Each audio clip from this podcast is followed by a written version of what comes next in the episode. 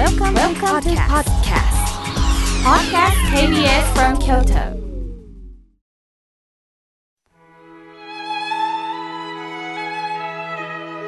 改めまして、僧侶の河村妙慶です。今日の法話のテーマは、本当に休むということについてお話しいたします。昨年から何度もコロナ禍による緊急事態宣言発令で在宅を余儀なくされましたね。ある方は在宅勤務に対し、会社に行かず家での仕事なんて羨ましいとおっしゃった方がおられました。一見好きな時に起きて仕事したらいいというイメージを持たれていますが、実際、在宅勤務をされている方に伺うと、平日会社に行き、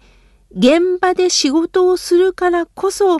週末の休みに喜びがあるんだ。気持ちも切り替えるんだ。そうか、やはり心底、休むということは、やはりある程度力を入れて、その後の脱力感が休めるということなんですよね。確かにそうです。汗を流して働いた後の休憩は嬉しいですよね。さあ、おやつでもどうと言われた時には、小豆バーを食べたり、夕食後にちょっとお酒を飲んだりする楽しさというのは、働いた後だからですよね。さあ、大変なのは、家庭の中にずっとおられるという方も意外に休めないんではないでしょうか。今、既婚者であられても共働きというのは多くなったものです。さらに子育てをしながら仕事となると本当に大変ですよね。会社によっては理解のあるところもありますが、子供さんがおられたら熱を出したり、自分自身が体調悪くなった時には、なかなか職場を休むということが大変でしょう。もちろん面倒を見てくださる両親、親戚がおられたらいいのですが、そうもいかないですね。それでも人間は休むということは必要です。あえて主婦の休みに制定されたのは、自分自身で休む時の最適な判断基準を持っていれば、自分でコントロールすることもできますし、周りも意識してくれるということになります。私の後輩が、有給を使いたいんですけど、なかなか使えずにいるんですよねっておっしゃったんです。性格が真面目というのもあるんですが、周りが忙しい時に自分だけゆっくりするにはいかないというのもあるんでしょうね。中には目標を達成したら休むという方もいるでしょう。しかし目標を達成できる人は、目標を終えたらまた次の目標ができるものなのです。そうなると気がついたらまた新しい目標に向かって動いているということになります。仕事が優先、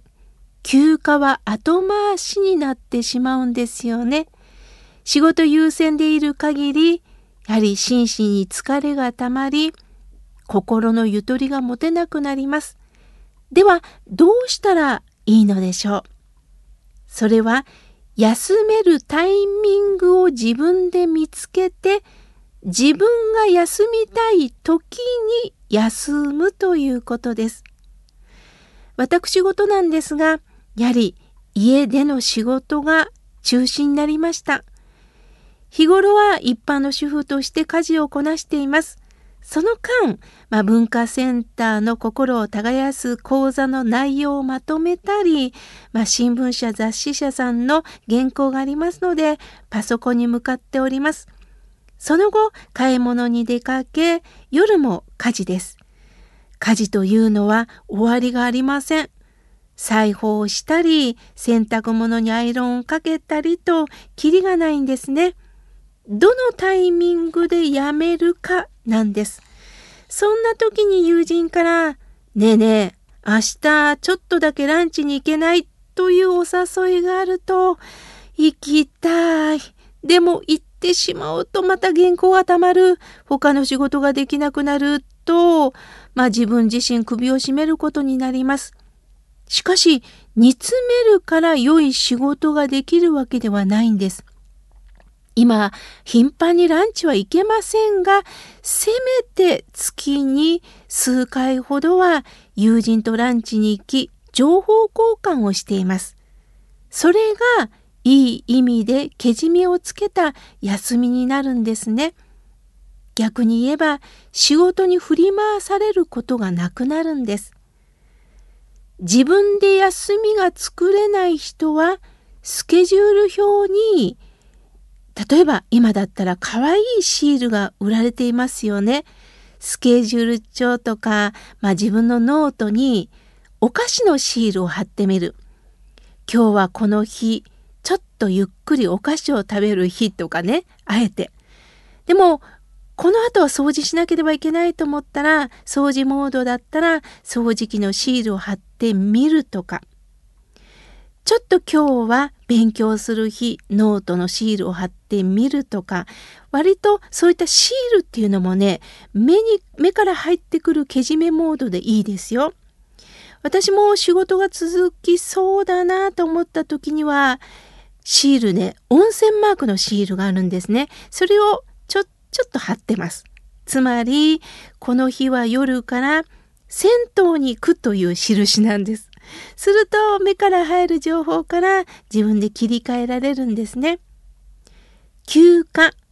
仕事から逃げる機会ではないんです。休暇とは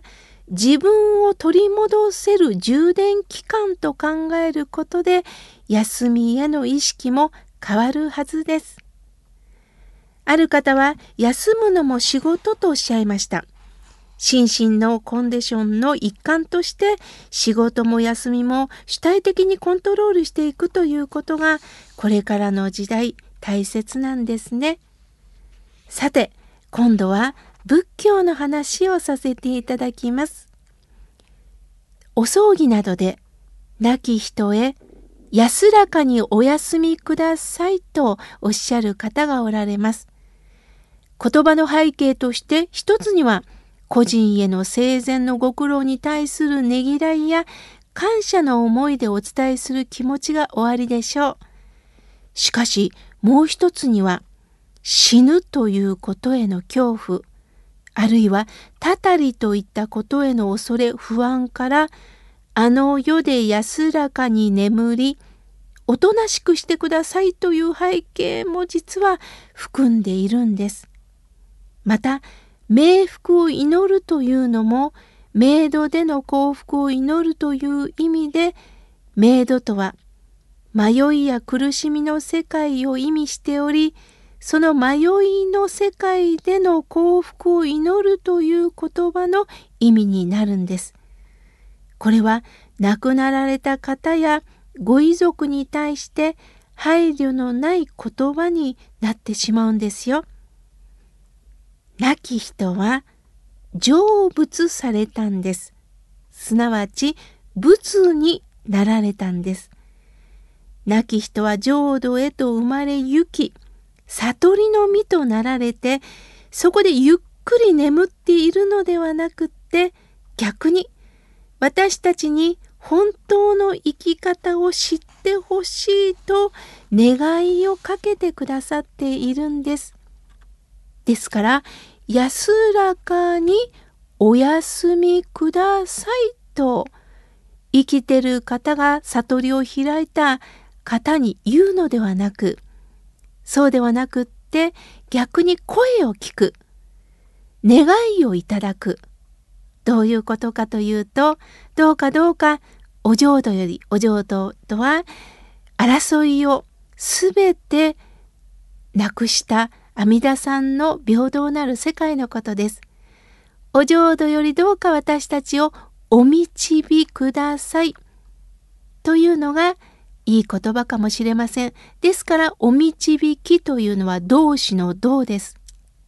僧侶が中心となって今から読経を始めます。カーンと鐘を鳴らす。これはただ合図じゃないんですね。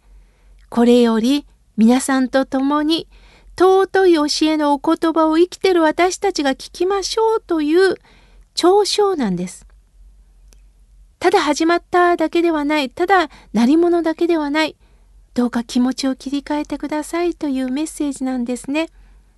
ですから安らかにお眠りくださいではなく、どうかお浄土よりお導きくださいと思いながら、仏事の時には向き合ってほしいなと思います。今日は本当の休みについてお話しいたしました。